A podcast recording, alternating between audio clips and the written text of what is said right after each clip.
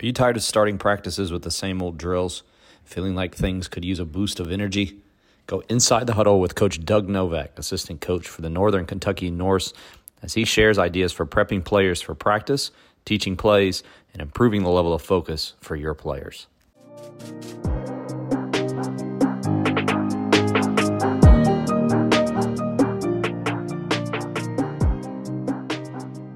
The practice plan has tension. I need you to focus 110% for two hours in a, a, a rubber band. Well, you keep people like that, stretched like that, they're going to snap. I mean, we have some anxiety issues, we have all kinds of stuff going on, and I'm going to keep them stretched like that? I can't focus that long. So, so let's rethink how we want the pace of practice to go, how we want the tension of practice to go. And one, one way we do that, we are constantly together as a team and go away. And they go to their baskets. Together, go away. And that going away process is you know hands-on teaching when we're together and the going away is you're you're not teaching yourself but there's more ownership to that basket so that's a group of four guys at that basket and we're chirping in from the center, but I don't have coaches at every basket because I want them to learn how to teach. So that's just kind of a basic format in, in the practice.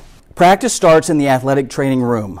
So our guys are going into the athletic training room. She teaches them how to be pros. She teaches them how to talk. She teaches them those things. It's fantastic. I very rarely go in there but I go in there just enough and just kind of listen. The most important thing she does for me as an assistant coach, and she's able to have a special relationship that I cannot violate. When she tells me things, I can't violate it.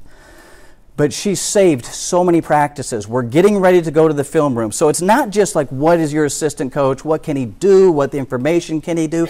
It's how do we get that information across to each other in a timely fashion? I, I know we have some stipend coaches that are just busting their tail ends to get to practice at the right time. We don't have time for the hour staff meeting. Like, we got to do things on the fly. So they're going into the film room.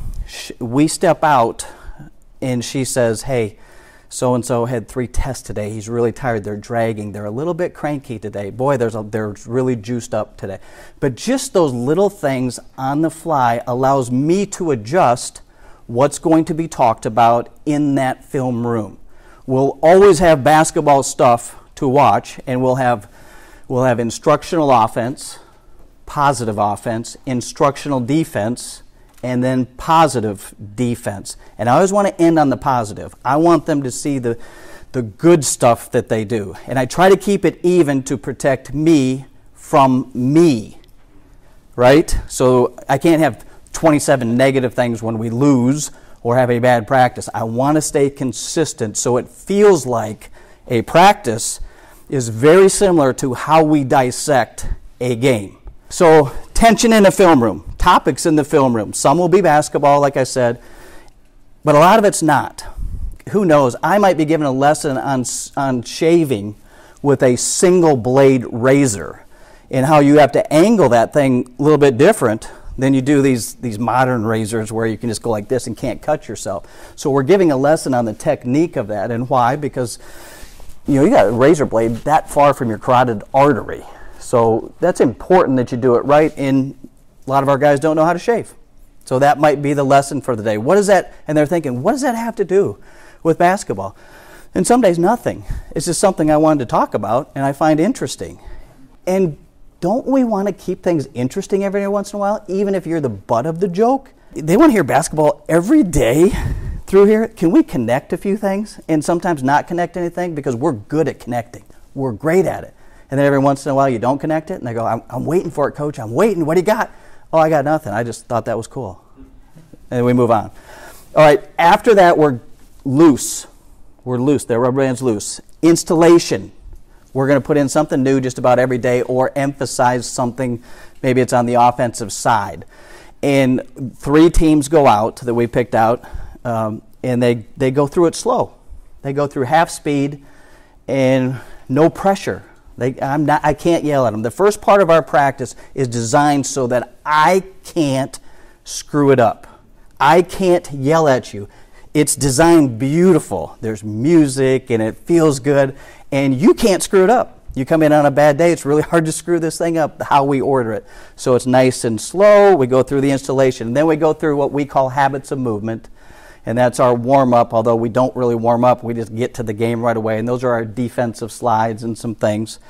And then we'll go into individual skills. And the first thing we do is a shooting drill. So it's a two minute drill. You make five from five spots. And, and I can show you all that stuff later. After the first guy goes through, what we did installation wise. So let's just say it's a new set play. I put a new set play in, no pressure. We went away from it. We did a shooting drill. We warmed up a little bit. And now I'm going to come back to that set play. And we're going to do it with speed. And I'll say, group number three, uh, forwards out, tap, go. And they got to go fast. And if they screw it up one time, out. Group number two. And we'll go do it. And then, uh, then we'll go back to shooting. So now we're shooting and then there's a little break, and, I, and I'll call out another group. Group number one, now you're doing it full blast. And if they screw it up, you're out. No yelling, just you're out. You didn't get it. It causes them to really pay attention during installation. And because they know it's right around the corner, they're going to be tested. When you find yourself, and I, I used to be guilty of this, constantly saying, Give me your eyes. Give me your eyes. Pay attention. Joe, hey, come on now. You know, if you do that too much, you got to do it some then maybe how you're structuring something isn't helping you out. I think slow installation, go away, come back with speed because now you don't want to embarrass your teammates, uh, but it helps sink in the learning curve. If you're interested in more in depth X's and O's breakdowns, be sure to subscribe to my Quick Timeout newsletter.